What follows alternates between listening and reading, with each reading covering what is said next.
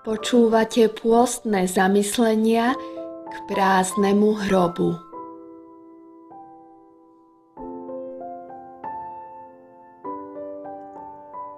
Ten muž, čo nasítil zástupy iba piatimi chlebami a dvoma rybičkami, je tvoj priateľ. Urobil to, lebo mu bolo ľúto, že sú ako ovce bez pastiera ten, čo počul hlas kričiaceho slepca pri ceste, ktorého všetci chceli umlčať, zľutoval sa a otvoril mu oči. Ten muž, ktorý sa neštítil dotknúť chorého na lepru, aby ho uzdravil.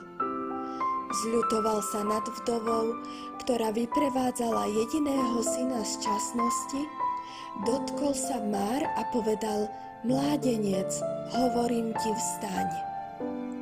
Ten muž, ktorý rozprával príbehy o kráľovstve a v nich sa otec ľutováva nad vracajúcim sa strateným synom, ktorý premerhal celý jeho majetok, pán nad sluhom, ktorý mu nebol schopný splatiť dlh, Samaritán nad dobitým človekom, ktorého obišli dvaja nábožní ľudia, ten muž je tvoj priateľ.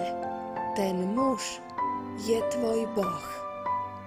Máš ľútostivého Boha, ktorý plače pri Lazárovom hrobe, lebo stratil priateľa a videl smútok jeho sestier.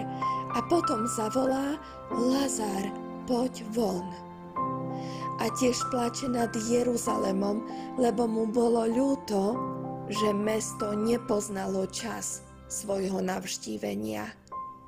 A bolo mu ľúto dať ti odplatu za hriech, ktorú si naozaj zaslúžiš. A preto radšej sám išiel na kríž.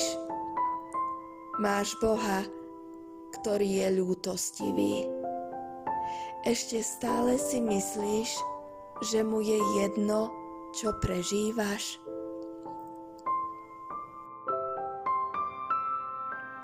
Ľútostivý a milosrdný je hospodin, zhovievavý a veľký v milosti. Žalm 145.8 Lebo keby sa aj vrchy pohli a pahorky sa klátili, moja milosť sa nepohne od teba, ani moja zmluva pokoja sa neskláti, hovorí hospodin, ktorý sa zmilúva nad tebou.